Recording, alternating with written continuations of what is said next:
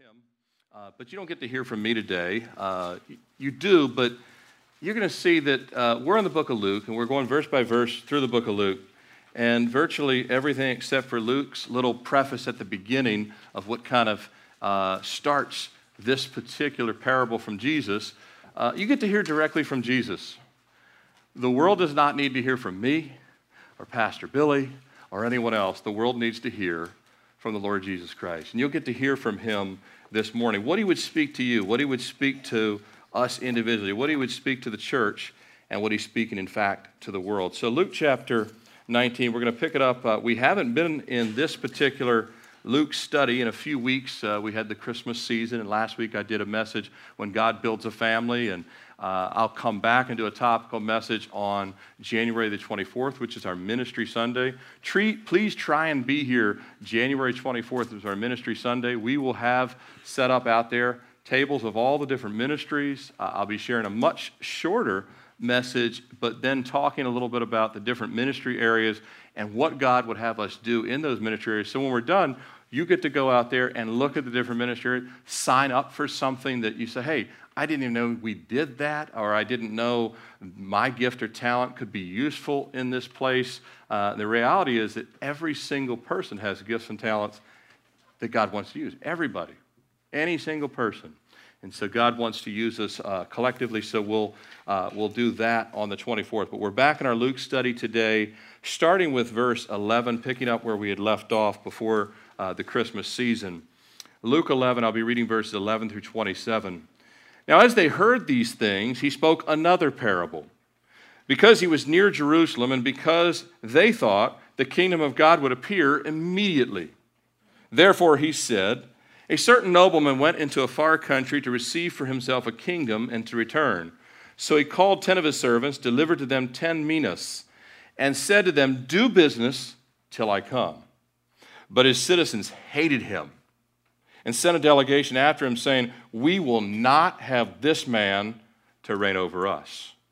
And so it was, when he returned, having received the kingdom, he, commend, uh, he commanded those servants to whom he had given the money to be called to him, that he might know how much every man had gained by trading. Then came the first, saying, Master, your mina has produced ten minas. And he said to him, Well done, good servant because you were faithful in a very little, have authority over ten cities. And the second came, saying, Master, your servant has earned five minas. Likewise, he said to him, You also be over five cities. Then another came, saying, Master, here is your mina, which I kept put away in a handkerchief. For I feared you, because you are an austere man.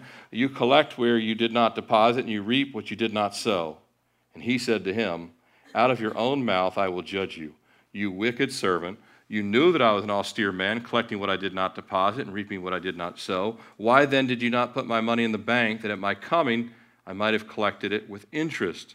And he said to those who stood by, Take the mina from him and give it to him who has ten minas. But they said to him, Master, he has ten minas. For I say to you, to everyone who has will be given, but and from him who does not have, even what he has will be taken away from him. But bring those enemies of mine who did not want me to reign over them and slay them before me. Now, these are some words you might not hear most people speak of Jesus saying. But this is a parable that he gives. And let's open up again in prayer. Lord, we just ask for your spirit to now speak through your word. This is the very words of the Son of God. Lord, we pray that they would penetrate our hearts and minds. Even if we've heard them before, they would have a fresh effect in our life. It's your name we pray. Amen. You know, we're all given 3,600 seconds every hour. And we're all given 86,400 seconds in every day. And we're all given 31,536,000 seconds every year. This year, you get a bonus portion of seconds because we have 366 days of 31,622,400 seconds in 2016. We're all given the same amount of time. But the Bible says that our life is but what? A vapor. Appears for a little time, It's gone. Those of you that are getting older, you're starting to you're starting to really recognize that life really is a vapor. Young people don't seem to recognize that life is a vapor, but the older you get, you remember being 16 as if it was yesterday, but you're not 16. You might even your mind feels 16, your body doesn't feel 16. In this life, it passes so quickly, and Jesus is reminding his hearers, you know, that, that uh, there is going to be a reckoning there is going to be, uh, the books will be open. There will be a time when our life will be measured at the feet of God, regardless of who you are. It was C.T. Studd, the, the great missionary uh, who had given up uh, his wealth and uh, even his athletic abilities in cricket, who said, Only one life will soon be passed. Only what's done for Christ will last. It was true when he said it, it's true today, still now. If you're taking notes, I've titled our time in God's Word this morning, invest now. Invest now. Right now on TV, you'll have all kinds of commercials. I mean, I don't know how many American Family and Gold's Gym commercials you'll probably see, but they'll all be telling you to invest right now, right? Invest now, no initiation fee, no membership fee, no any kind of fee, no fee for three months. And we'll throw in some protein shakes, you know, while we're at it. All that kind of stuff. Invest now in you know, your financial portfolio because the market is down. What better time to get into the market than when it's down? Gold and silver prices are down. Invest now. Get into these commodities while you can. Now, all these things uh, from a market standpoint are true. And even from a health perspective, it is true we need to invest in our health. It's probably good for all of us to limit our sugar a, lot less. It's probably a really good thing for us to kind of take stock and invest in better health and invest in those things. But Jesus is speaking specifically here about investing in what's going to matter most in eternity, and that is what is our relationship to Him. And I want to look at several things this morning uh, from the text. The first one I want to look at, and I, I'm not going to, uh, I'll just speak them as we go along so you can take notes. If you're taking notes, and even if you're not taking notes, the first thing I want to look at is the immediacy. Uh, and it comes out of verse, uh, verse 11 here uh, where it says, Now when they heard these things, he spoke another parable because he was near Jerusalem. Now Jesus was heading to Jerusalem. He is on the final ascent to Jerusalem. Uh, now, if you look on the, the map of Israel, it, uh, he is coming from north to south, but he's actually coming up in elevation because as you, if you get to go to Israel, and I hope we get a chance to go in 2017 uh, as a church, uh, you come up from Jerusalem through the mountain pass there, and you're moving up in elevation until you get up to about 2,500 feet. And so he's ascending to Jerusalem. Why? Well, this is his final trip to Jerusalem. This is the trip where he's going to lay down his life and bleed and die for the sins of the world. This is the final ascent. He is moving towards Jerusalem. He's not at Jerusalem yet, he's outside Jerusalem in Jericho. And he has, uh, he has just um, said these things to Zacchaeus today in verse 9. If you look at the previous text we were in, uh, today salvation has come to this house because he is son of Abraham. Uh, they've seen him do these miracles in, in chapter 18, a blind man receiving his sight. And so people are looking and recognizing that Jesus speaks as one with great authority. He heals people. I mean, we, we could actually put Pastor Billy in front of him, and Jesus doesn't need the doctor or anything. He says, healed, done. Your spine is better now than when you were 15, right? He has that kind of power. They've seen him exercise power over disease, over sickness, over blindness, over the demonic realm. They've seen him speak with authority, and they're thinking, this just might be the guy. According to Josephus, more than 2 million Jewish pilgrims would soon be pouring into Jerusalem around this t- same time, what we would consider uh, in our calendar, the Gregorian calendar, around Easter time, but it's really Passover. And Passover fluctuates, not the same date every year. It's based on the Jewish calendar. But this is the time, it's getting near Passover. It's not quite there yet. It's getting close to Passover. He's ascending. And about 2 million pilgrims, according to Josephus, would be pouring in. And there was anticipation among all these pilgrims they had been under the rule of Rome for so long, there was anticipation that God was going to do something great. And he, of course, would do something great at the cross. But that's not even remotely what they were thinking about, right? They weren't thinking about a king that would die on the cross. They were thinking God would do something great and establish his kingdom there in Jerusalem. They thought that it would be very soon. As a matter of fact, Luke writes immediately. They thought that this was imminent in a very short period. We're talking days or weeks. They thought the kingdom of God would come down out of heaven and Jerusalem would return to the glory of Solomon. They thought that they would see Israel and Jerusalem ascend back to its place. And they will see that someday. God certainly will do that. God will someday elevate Jerusalem, and He really will put His throne there. That will come, but it'll come according to His plans, His purposes, and His timeline. But the basic question of when, when, when, that same question continues 2,000 years ago, doesn't it? The question of when. Those in Jericho, they thought there'd be an immediate fulfillment right around the corner. Could be next month. And their question was, when will God set up his kingdom? And is Jesus the, the king of that kingdom? Will he be the king of that kingdom? They thought he very well could be. He could displace Caesar. Oh, how they hated Caesar. Jesus would rule and reign, the kingdom would be set up.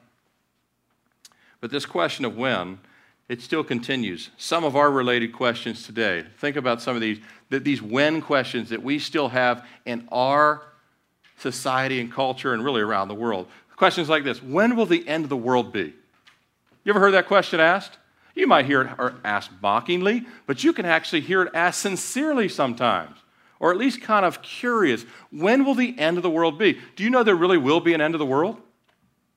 I mean, in spite of all the Xbox games and PlayStation games and Hollywood movies that are completely infatuated with end of the world scenarios, have you ever noticed? I don't even play video games. I mean, they would depress me. Every is New York City falling down, and you know, Hong Kong looks like a jungle now, and all that stuff. Well, there really will be an end of the world, and, and deep in the heart of man, man knows it. So this question is, when will the end of the world be? When will World War III begin? Lots of people ask that question. When will, what will be the trigger point to World War III beginning? When will we see world peace? That's another question people ask. When will we see world peace? Will we ever see world peace? The world will one day see peace. But the question remains when? When will Jesus return? Yeah, for 2,000 years, the church has waited for him to return. When will Jesus actually return? God knows. The Father knows the hour and the very moment. When, how about this one? Even though God never gives a promise of a specific date time. You will never find anywhere in the Bible a specific date to any of those questions. God says they're all coming, and He knows the day and the hour of each and every one of them. But there are some personal questions to consider too. Like, how about this one? When will I run out of time to open a Bible, consider the claims of Jesus, and prepare for eternity? See, that's a personal question. When will I run out of time to open a Bible, consider the claims of Jesus, and prepare for eternity. And this is who Jesus is speaking. He's speaking to the one and the one and the one, each individual in the sound of his ears, and each individual in the sound of his ears today, reading these red letter words from the scriptures. He never gives us a specific time, but he does give us this. He does give us this, folks. He gives us exactly what we need to know and to do to be ready and prepared. Isn't that great? If your parents or grandparents years back or whatever, if they gave you a say, hey, I'm not going to tell you what when this is going to happen, but I'll tell you exactly what you need to do, and if you do it, you'll be ready. We'll have no one to blame but ourselves, would we? The immediacy, they thought it was coming immediately, but let's take a look at now, if you're taking notes, the instructions. Jesus is going to give them a different way of thinking. They're thinking the kingdom is going to come any moment, any day, and Jesus begins to give instructions. In responding to those that thought the kingdom of God was about to be unveiled, Jesus uses this parable that serves to explain what has to take place first before the kingdom of God comes to fulfillment. So Jesus is, is saying here that some other things are going to, there's going to be a time lapse. There's going to be a time lapse. Things are going to have to take place in that intermediate period. And what Jesus describes here is a picture of the church age, or you may, be, you may have heard it referred to as the age of grace. You ever heard that term? The age of grace or the church age? Guess what? You're living right now in the age of grace. You're living in the church age. In the Bible, there's just different dispensations of time. For example, we have the dispensation of the pre Noahic time, where man's lifespan was much, much longer than it is today. It'll return to that in the millennium reign of Christ. We have the dispensation of the period of the law. Well, the law was given through Moses, and you have that period of time. So you have these different dispensations of time, uh, but we're, at, we're in the dispensation of these two markers, in between two markers. Jesus ascended back to heaven, and then he has his second coming. And they're bookends, and we are in somewhere. We're not just in the middle. I believe, to use my football analogy, we're in the fourth quarter of that period of time. We're in the latter part of that dispensation. So he's saying here, he's describing this age of grace or this church age, the period between Jesus' ascension and his second coming. And he may have used, when he tells this parable, as he speaks this parable to the Jewish hearers of his day, he may have very well been used in a very contemporary event in their lifetime to convey this analogy. This is from Norval Geldenhuys' commentary on the book of Luke, and he writes The following parable is rich in historical allusions. The Savior probably derived the details of this parable from the actual history of Archelaus, the son of Herod, who, after his father's death, Archelaus went to Rome to receive the sovereignty over part of his father's kingdom in accordance with the intentions of his father's testament. Its confirmation by the Roman emperor was necessary because Herod's empire, in reality, formed part of the Roman Empire. A Jewish deputation also went to Rome to dispute Archelaus' claim to kingship, but the emperor nonetheless appointed the kingdom to him. So Jesus may have very well, we don't know definitively, but he may, very well have used contemporary events in their lifetime to convey a parable that would start to sink in. He could use all kinds of contemporary TV shows of today if he was walking the earth, give us uh, scenarios that we would understand, that we could relate to. So the picture is painted of a man of authority. It says in, in verse 12, a certain nobleman Noblemen had authority, they had wealth, they had positions of power and authority. So it's a picture of a man with authority who's set to inherit a kingdom. He already has a measure of authority, but he's set to inherit a kingdom, which is a necessary formality that he would then be gone for a period of time because it says, it says in verse 12, he would travel to a far country. There would be a time lapse of him traveling to a far country, this necessary travel period, but he would return with even greater authority and greater wealth. And when the door starts opening by itself, you guys can, you know, you can take that as a sign. I'm just kidding. well, Jesus was already in the room, so don't worry. He was already here. He's in your hearts if you're saved, and he's on the pages of your Bible, but if he wants to push the door open, he will. Don't go say I said some crazy. I didn't. I was having fun. But you see where Jesus is going with this, right? You see where he's do you see where he's going with this? Do you see who he's comparing the nobleman to? Well, he's painting the picture that he's the nobleman. That he's going to be going away to a far country. That he already has a measure of power, but he's going to receive from the God of the universe the full measure of the kingdom, and then he's going to return. He is the nobleman in this picture. And he proceeds with the nobleman giving these resources and instructions before he leaves. Sounds familiar, doesn't it? Jesus says to the disciples, he gathers them all together. Go into all the world, preach the gospel to every creature, baptizing them in the name of the Father and of the Son and of the Holy Spirit, making disciples of all men. He gave them instructions before he left. He gave them the resources to do it. If you're saved, you have the indwelling of the Holy Spirit. You actually now have within you the power to now say no to sin. You actually now have the power to say no to yourself. You have the power to actually forgive people and love people, not because of in yourself. The Bible says even our righteousness is what? Filthy rags. But we've been given the Holy Spirit. So we've been given the resources to grow more like the Lord. And each servant is given a mina, which is 100 drachmas. If I leave it there, that still doesn't help you, right? 100 drachmas. Well, a mina was worth, a drachma was worth a day's wages. So a mina is 100 days' wages. This isn't like a tip, this is a decent amount. Uh, to put it in our vernacular, this would be like 20 business weeks. If you work a Monday through Friday type uh, work schedule, or if you work a Tuesday through Saturday, or whatever, if you work five days a week, 40 hour work week, typical, this would be like Jesus cutting you a check for 20 business weeks, saying, This is your start, now grow it. This is your start. 20 business weeks worth of work. That would be a good start if uh, your boss gave you that as a bonus to start the year. But they're given that at the beginning, at the outset, with these instructions. The instructions here do work or do business till I come. All are entrusted with the same amount, all are given the exact same amount here. And we'll compare a little later this particular parable to the one that Jesus has in Matthew 25. They're very similar, but they're not the same.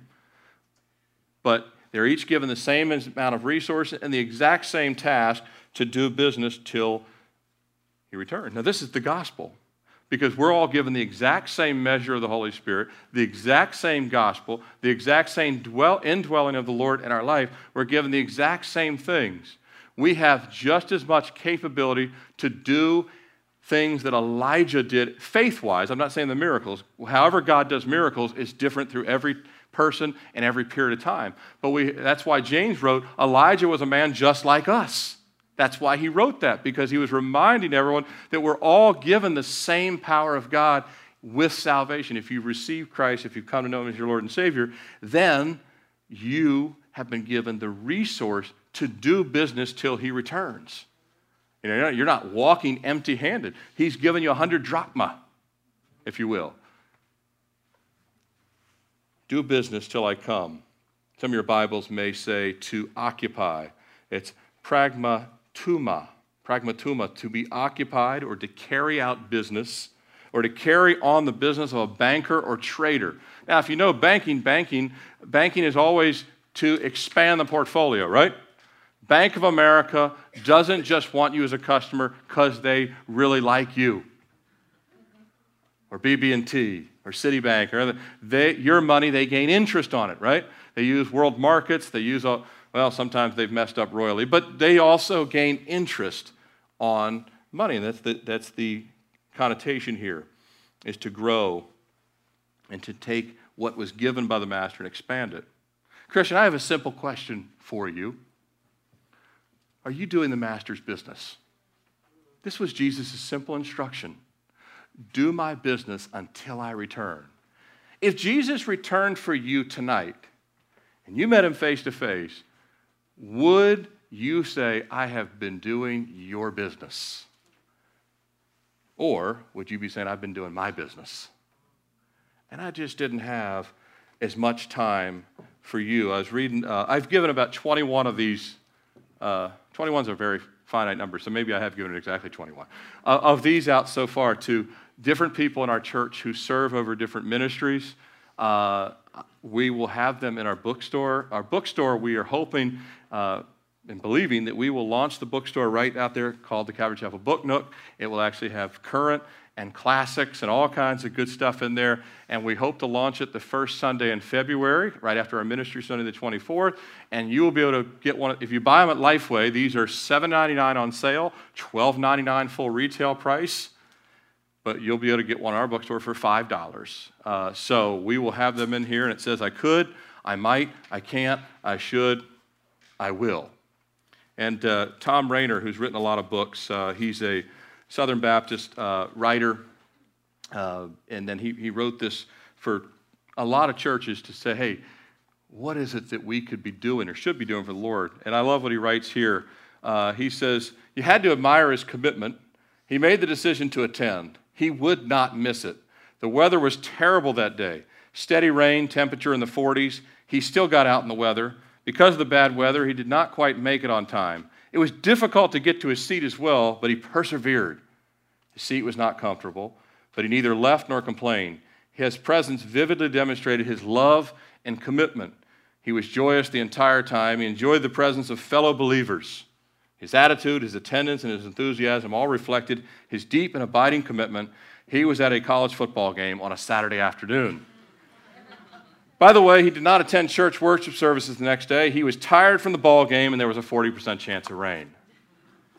And many people, again, if Jesus was to meet them face to face, he would be saying, Whose business are you attending to? Now, that, not that those things are in themselves wrong, but Jesus is saying to these servants, I want you to prioritize. I want you to focus on my business until I return because you don't know when I'm going to return. I gave you an open ended, I'm going to inherit the kingdom, I'm coming back, but while I'm gone, here's your instructions.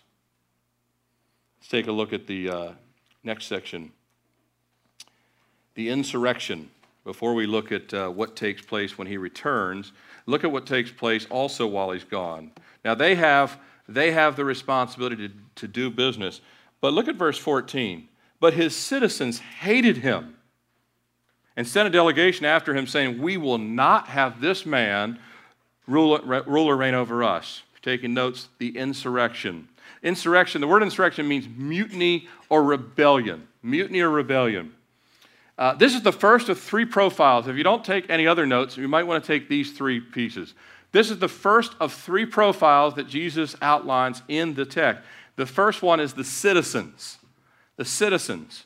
Who are they? Uh, well, the citizens are all the people in the world.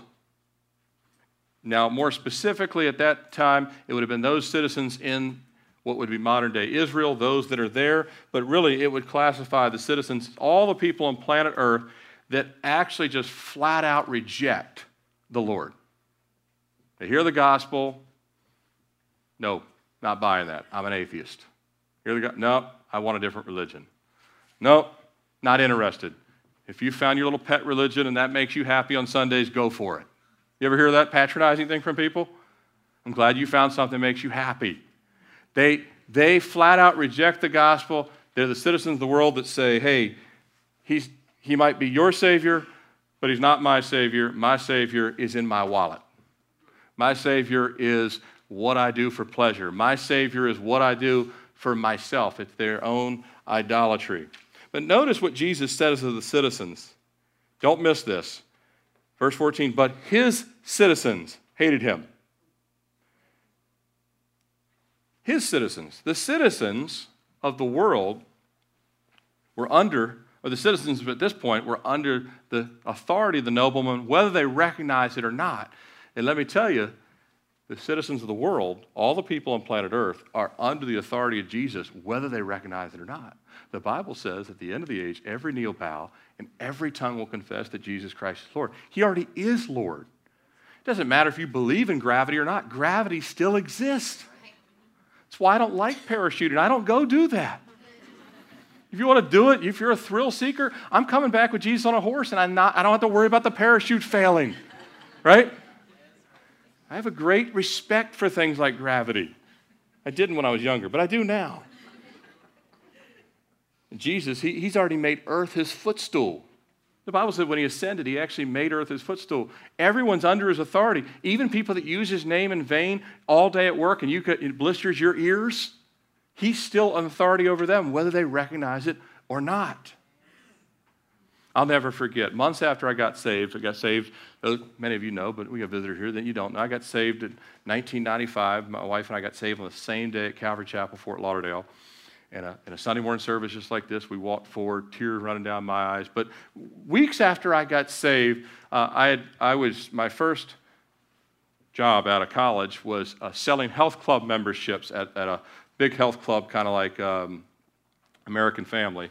Uh, you know, just had to put food on the table kind of thing. And, and I had, we had a, a quite diverse team of guys that we were working with. And uh, we really were, we looked like the United Nations. And one of my guys that was, that was a peer of mine, he was a Native American Indian guy. um, had his head shaved. Uh, he was born in Oklahoma. I think he was born in Oklahoma, but Native American. He was really, he was completely non-religious at all. And I had shared the gospel with him. I shared the gospel with all of them, and uh, uh, I'd shared Christ with him. And he liked me personally, but he did not like Christianity at all. And so one day he told me in no uncertain terms, he says, This is what I think about your Jesus. One day, when I die, I will stand over top of him. I will stand over top of him and tell him, You are not my God. And if I, he said something to the effect, if I have to spit in his face, I will. Because he was still very angry about what had happened to Native Americans years ago in American history. And I understood that aspect, and I talked to him about those things. But, he, but he, he had the belief that Christianity was a white man's religion or something to that effect. And I was like, no, first of all, Jesus from the Middle East. He wasn't from Ireland like me, or, you know, I'm not from Ireland, but, you know, genetically, I'm like, he was not from there. You got to understand. But regardless of all that, he died for the world. But you know, God loves people enough that He will allow someone to say like that, say something like that. I hope I see him in heaven someday. That some other time in life he came to know the Lord, but he was already under the authority of the Lord, whether he recognized it or not. Amen. He doesn't think he was, but he already was. Um, Jesus in uh, Luke 23 3, I'll read the verse. Um, Pilate speaks to Jesus in Luke 23 3 and says, This Jesus says he is uh, headed to the cross. Pilate says, Are you the king of the Jews? And what was Jesus' response in Luke 23? It is as you say. Pilate's like, I am the king of the Jews. It's not just some funny little colloquialism. I really am king of the Jews. He was mostly quiet. Then in John chapter 18, in John 18, verse 37, John 18, 37, Pilate says to Jesus again, Are you a king? And Jesus answered, You say rightly that I am a king. For this cause I was born, and this cause I have come into the world, that I should bear witness of the truth. Everyone of the truth hears my voice. Jesus again confirms, You heard I'm a king? I am a king. I will go receive the kingdom soon, but I'm already a king. He was a king when he was laying in the manger, wasn't he? The wise men recognized it well before it had ever been confirmed upon him. And then in John 19, verses 10 and 11, uh, Pilate says, Are you not looking to me? Are you not speaking to me? Do you not know that I have the power to crucify you and I have the power to release you? Pilate had great authority. And Jesus answered and said, You could have no power at all against me unless it had been given to you from above. Boom. Jesus like, You have no power unless I gave it to you. He already has the authority. The citizens of the world would say, I will not have him rule over me, but they don't know what they're saying no to. Amen? He's an immovable force. Look at the next. Uh, if you're taking notes, the inspection. We looked at the insurrection just prior. Let's look at the inspection. Jesus makes clear that the master will be gone for a period of time. And those who claim to be his servants during that time will have a choice to make. While he's gone, they have a choice to make. They can labor in the master's pursuits while looking for his return, or they can chill out and zone out till he returns. Right? This is what the one serve. I mean, we have three servants here. They can labor and do business and do the work of the master, waiting and anticipating. Jesus said, Look up for your redemption, draw nigh, waiting for his return, or they can just chill out, zone out, veg out, until he returns. C.S. Lewis said, A continual looking forward to the eternal world is not a form of escapism or wishful thinking, but one of the things a Christian is meant to do. One of the things that motivates us to continue to move forward in doing the work of the Master is to know that we're looking at the return of the Lord, or us be returned to Him if it's uh, us going home before the rapture of the Lord coming for His church. We have three significant motivating factors in laboring while we're looking for the Savior's return. If you want to write these three things down, uh, these are different from the three profiles. We only did profile one. We're going to come to profile two and three just a few minutes. But we have three significant motivating factors while we're laboring looking for the Lord. Number one is the adoption.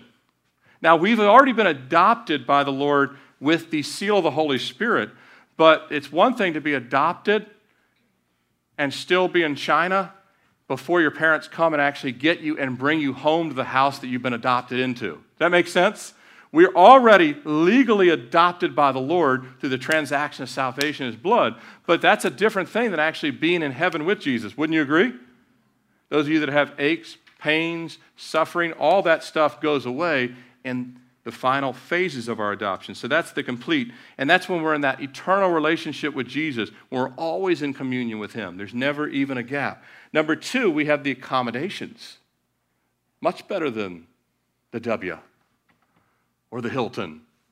We have Jesus saying he's going to go and prepare a place for us that where he goes, we would be also. The accommodations of heaven. We actually not only experience the full breadth of our adoption in the Lord, but the accommodations that he's preparing for us right now in heaven. And third, we have a sobering one to remind is the accounting. You might love your boss, you and your boss might have really good relationships, but when you have annual review time, it doesn't matter how close you are. There's criteria that will have to be measured, right? You committed to, when I was uh, in the business world, we would hate annual commitments. You committed to this. Did you fulfill your commitments? Jesus will have an accounting. The Bema seat of Christ, we must all appear before the judgment seat of Christ. There's two, there's two seats that everyone will appear before. The great white throne, you do not want to be there. The great white throne, everyone there will be cast into hell in the lake of fire. The judgment seat of Christ, everyone will give an account of their works, whether it was wood, hay, or stubble. And only those things that are pure will actually pass through as rewardable.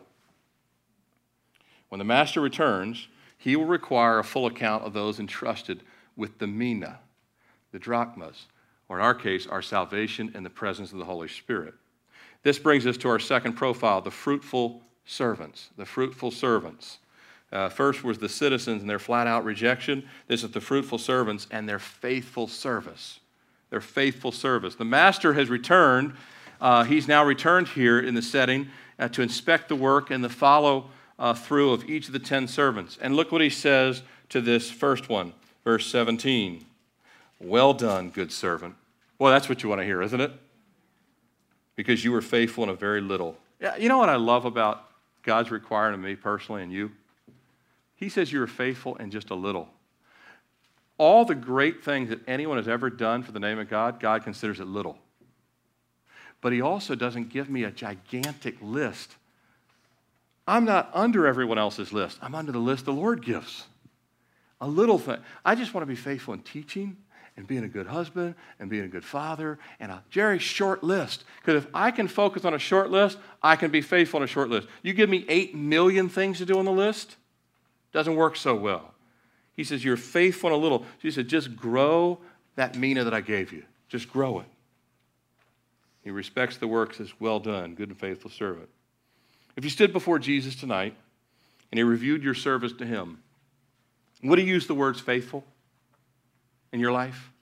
It's an interesting thing because we know, as I already said, we're not saved by works. Even our righteousness is filthy rags. And yet Jesus looks at a life and can measure whether it's faithful or not faithful. Now, we're actually made in the image of God. We actually do this all the time. We actually can gauge a certain level of sincerity in what people do, can't we? Even if there's a little bit of self service in their effort, we, we do know when we've seen real sincerity and real sacrifice, and we really can sense it and appreciate it. God can, you know, if, if you parents have asked your kids to do some chores, you're pretty sure if they've actually put in effort, right? If they just kind of move things around, right? You know when there's genuine effort. And so a lot of people say, well, nobody's perfect. Try saying that when you stand before Jesus. Well, who are you to judge me? I, I, nobody, nobody's doing a good job. Really? Because Jesus says there are people doing a good job. Notice what he doesn't say. He doesn't say, Well done, perfect servant. He doesn't say, I'm amazed at your work. Doesn't say that either. He doesn't say, What you've done is magnificent. What you've done is flawless. D.L. Moody wasn't flawless. Moses wasn't flawless, but they were faithful. He says, Faithful. And we can convince ourselves all we want that, uh, hey, uh, what, what, what is the faithful line? And how close can I be to the not faithful line, but it still be considered faithful service? What do you call your work good? You know, you know when you've done really good work, right? In my life, I can look back at work that I've done as good, and I look back and say, that was not good work. You ever look back and say, that was not good work? That you felt guilty that you had not put forth your best work, even though you got paid or I got you know, bonuses or something. I, I had done, yeah, but I didn't give it everything. But you know when you've done good work. Even if someone else said, and some of the times when you've done your best work, it's not always recognized as such. It's especially true in ministry, by the way. You want to serve, Jesus, the greatest work he did, no one was appreciating it at that time. They weren't even appreciating it right then. But you know when you've done good work. Would Jesus say good work? Would he say your work is a model to others? When he looked at your work, say, I now, your work is a good model. Paul said, imitate me while I imitate Christ. How in the world could Paul say that? Because Paul knew his work was faithful. He didn't say perfect, but faithful. Doesn't say perfect, doesn't say flawless. The master knows we're incapable of perfection, but with the Holy Spirit, we are capable of faithful. We are capable of being good stewards. Stewardship, taking that which we've been given and using it in a way that honors the Lord. You know, faithful in even little areas, get this, faithful in little areas yields big results. Do you agree with that? Faithful in little areas yields big results. Say, I never read my Bible. You start reading it, it it'll yield results. Well, I don't really get together with men and women uh, for fellowship and prayer. It'll yield big results. I remember I got saved in 95. Uh, three years later with uh, Promise Keepers, and I had never got involved in men's study. It transformed my life when I started getting together with a small group of men. Transformed my life. Now, I had a desire for whatever God wanted to put into my life, but those small seeds that are planted yield big results. So we have here the inspection. Let's look at the interest. Uh, Jesus says, um, or the, the, report comes back, Master, uh, your mina has earned 10 minas in verse 16. Verse 18, the second came and said, Master, your mina has earned five minas. One to 10, one to five. It's a multiplication, it's an exponential growth here. Christian, what are you and I doing that's multiplying the kingdom of God? Now, if we don't ask the question, you can be sure when we stand before Jesus, He will ask the question because that's what He's saying here. Doesn't matter if it's on our mind, it's on His mind. And we have, the Bible says, the mind of what? Christ. The mind of Christ. What are we doing that will multiply the kingdom? Is our prayer life multiplying the kingdom of God? Is our prayer life growing? Our Bible should look like a dedicated runner's shoes. Do you know some old time preachers, it, when people used to say, Hey, I want you to do a funeral for my uh, deceased uh, relative, and they were a believer, the past, old time pastor, you know what they'd say? Let me see their Bible. And there, if there was no proof in the Bible, if it looked like it had collected 20 years of dust and there wasn't a single mark in it, and they had kept, some had kept it in the box, right? It's a holy book, so we don't open it, right? No, this is a holy book you're supposed to open should look like you just wearing out shoes, tearing it, reading it, writing in it. Our calendars should look like God is in control of them. They should look like God is in control of them. A disciple who doesn't make disciples isn't a disciple. Understand that. A disciple that doesn't make disciples isn't a disciple. A irons, uh, you remember, go back, uh, blacksmith that doesn't do blacksmith's work is not actually a blacksmith, right? A disciple is an enthusiastic learner, as we've talked about before, an enthusiastic follower, but also one that invests in others. Christian, is your personal growth in Jesus a priority? Is growing others a priority? Is sharing your faith a priority? I read a story recently of a pastor in a church that held an internal, true story, held an internal business meeting. Before they started the business meeting, the pastor said, Hey, how about someone in the room tell about a recent time you've shared the gospel with someone? Complete silence. See, our business of the church is not to do business meetings. Our business of the church is to do the business of the Lord. And then the business meetings support the business of the Lord. That makes sense? It's not to do, we, our business isn't to do business meetings, to do his business. When we plant a garden, do we really expect the seeds to produce nothing? No, we would. If we knew that planting squash would not result in squash, we wouldn't buy the seeds, would we? No, we expect it to take some time, but we eventually expect to see squash, tomatoes. We expect to see something come out of the ground, and so does Jesus. He expects to see some coming out of the ground of our hearts that He planted. We have here a we have here a uh, have here a 1,000% increase, one to 10 minas, and a 500% increase, one to five minas, and we have a zero percent increase. Right? Scale drops pretty good there, right? 1,000%, 500%, 0% if you're looking at uh, a spreadsheet there. Jesus said in Matthew 13, 23, But he who received the seed on good ground is he who hears the word and understands it, and indeed bears fruit and produces some a hundredfold, some 60, some 30. The parable of the sower is the paramount parable in all the scriptures, because all the other parables feed off that parable then that parable is that the seeds that God plants that land in fertile soil will produce fruit. Is there an increase in our life? Is, the, is our life touching others with the peace and joy and grace that God has given? This is the business that the servants were given to do. Christian, let me put it another way. This one you can remember all through the week. Is Jesus earning interest on your life? That's what the nobleman is saying. Is Jesus earning interest on your life? Now, he doesn't need my life or my interest, and yet he still requires it. Does that make sense?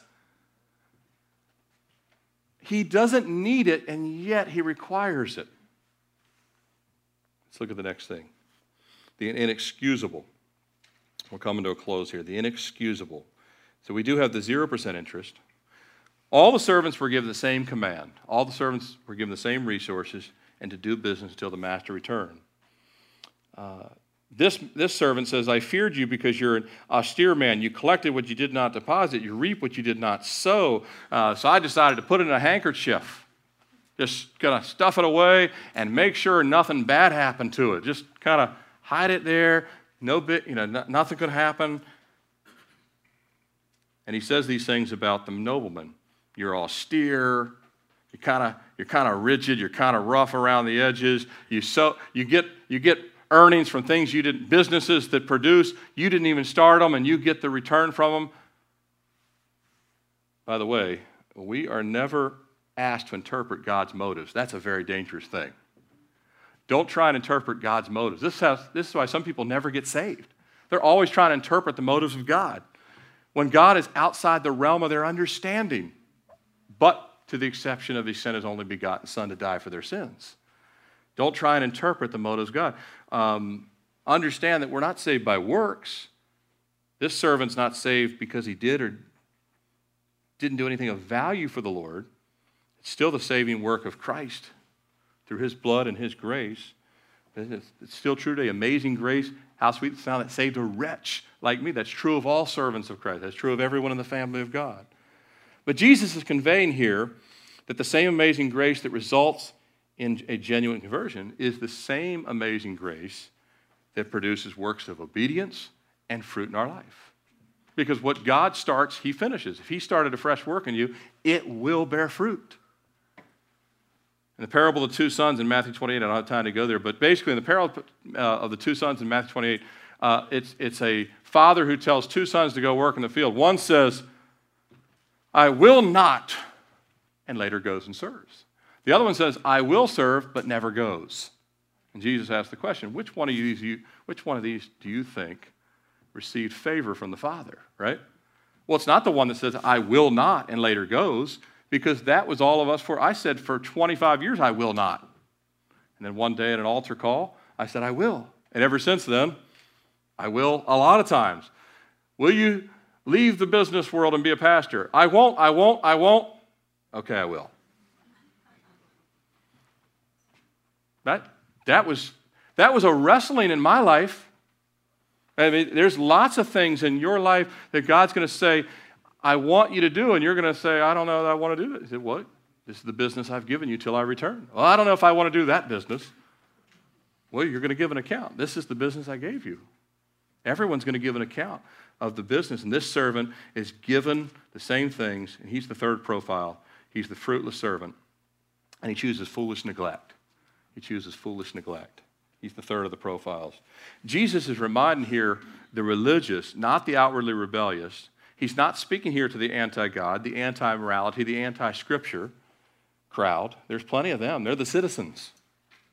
He's speaking here to those that say they're the servants of God and say they're part of the kingdom of God. He's speaking to churchgoers. That I, I've got my salvation. I got the fire escape insurance in the back pocket, right? That's all I need. Just give me a little shack. There are no shacks in glory. Jesus said, I go to prepare for you a mansion, right? I just, want my little shack there in a little corner space of glory. Where did you get that verse? It's not in the Bible. We see here the rationale and the excuses of the servants.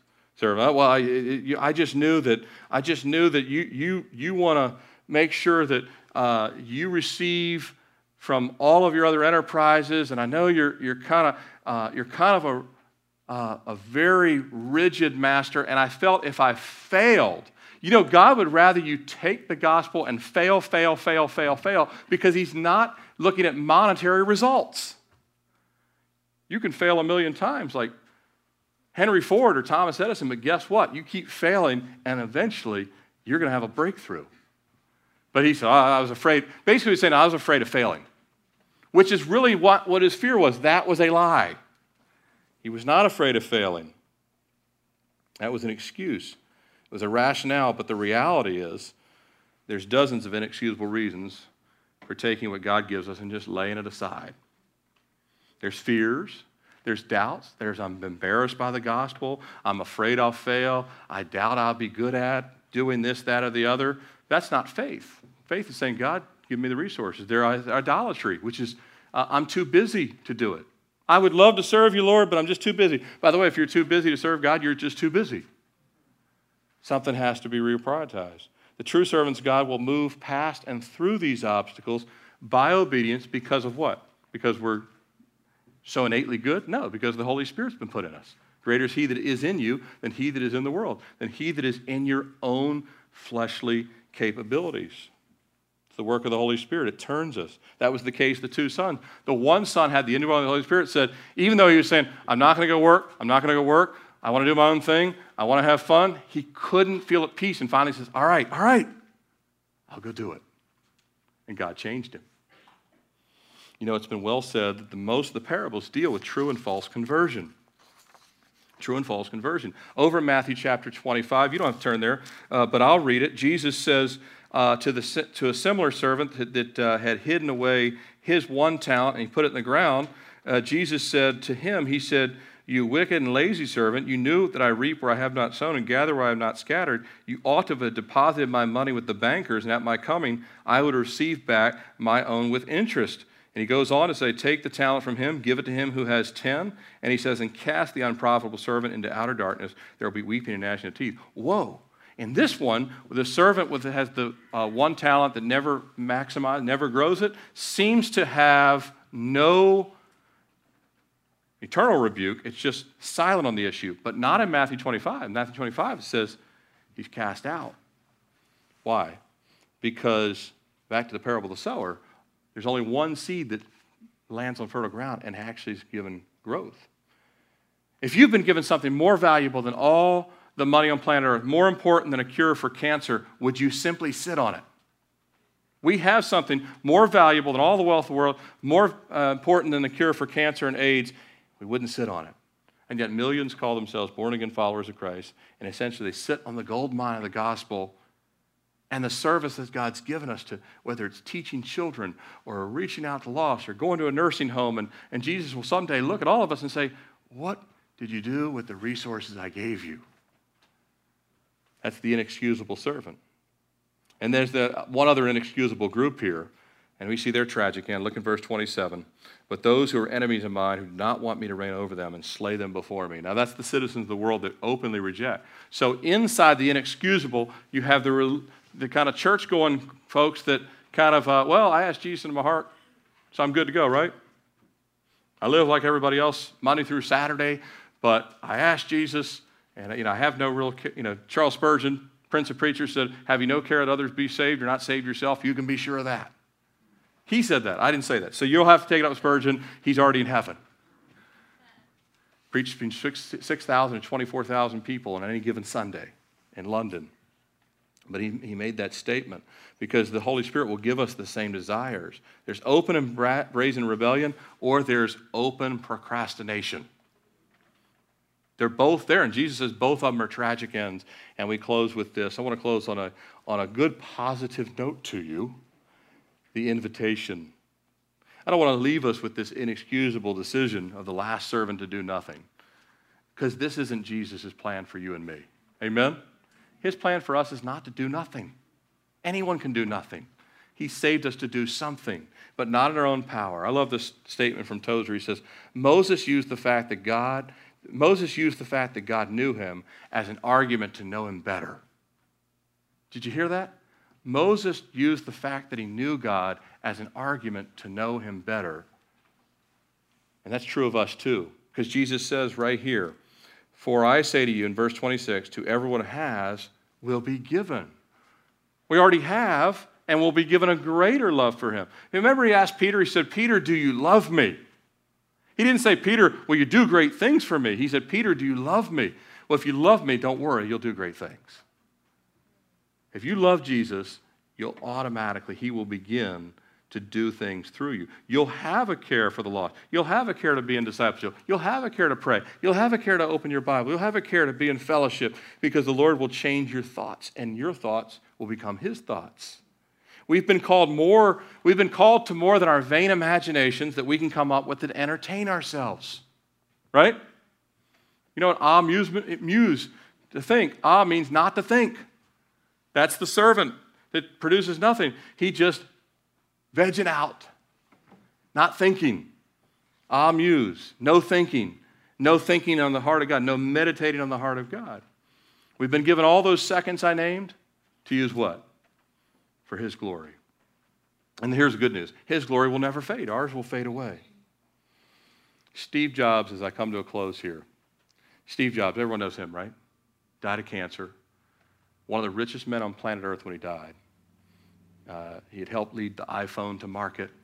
He had helped lead the iPad to market, MacBook Pro, all that stuff. You know, I worked for a company that was competed against Apple, but you know, I remember I had great respect for the things that they produced, and the technologies, and the, and the ingenuity, and even the business, the business uh, plans. But he said this near the end of his life. He said, Sometimes I believe in God, and sometimes I don't. I think it's 50 50, maybe. Jobs is quoted as saying in, in the book Steve Jobs. But ever since I've had cancer, I've been thinking about it more. Hmm, Ever since I've had cancer, I've been thinking about it more, and I find myself believing it a bit more. It's kind of maybe it's because I want to believe in an afterlife that when you die, it doesn't just all disappear. The wisdom you've accumulated, somehow it lives on. But what does C.T. Studd say? Only one life so soon shall pass. Only what's done for Christ will last.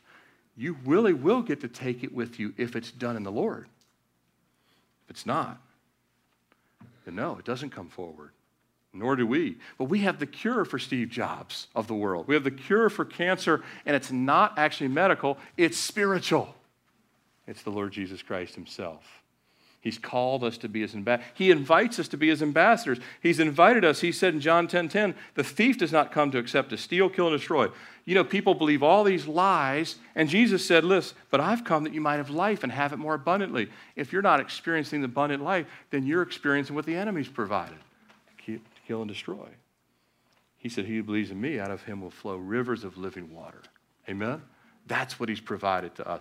That's what he's given to us. And that's what we're called to share. And I want to ask you and me that we need to renew our desire to be faithful servants until he returns. Amen? You might witness to the next Steve Jobs before he becomes a billionaire and change his life forever a couple weeks, I'll read a little, uh, our ministry Sunday, I'll read you a little story about how Charles Spurgeon came to Christ. It's quite amazing what God will use any tiny, insignificant thing to bring to the Lord if it's yielded to Him. Amen? Let's close in prayer. Father, we thank you for this time this morning in your word. And Lord, we pray that uh, we would invest now in your kingdom. For Lord, we have this period of time between your ascension and your return to labor for you, to labor with you, and Lord, to see you build fruit in our lives, personally, but also, Lord, touching in the lives of others. And Lord, I ask if there's anyone here that doesn't know you as their Lord and Savior, that they would not leave this place today until they've surrendered their heart and life to you. They wouldn't wait until they are on their deathbed, but Lord, that they would give their lives to you today. And Lord, those of us that know you would recommit to be the servants doing your business, not in our own strength, but in the power of your Holy Spirit. It's in Jesus' name I pray. Amen. Hey, why don't you stand in prayer? And when the service is over, I'm going to ask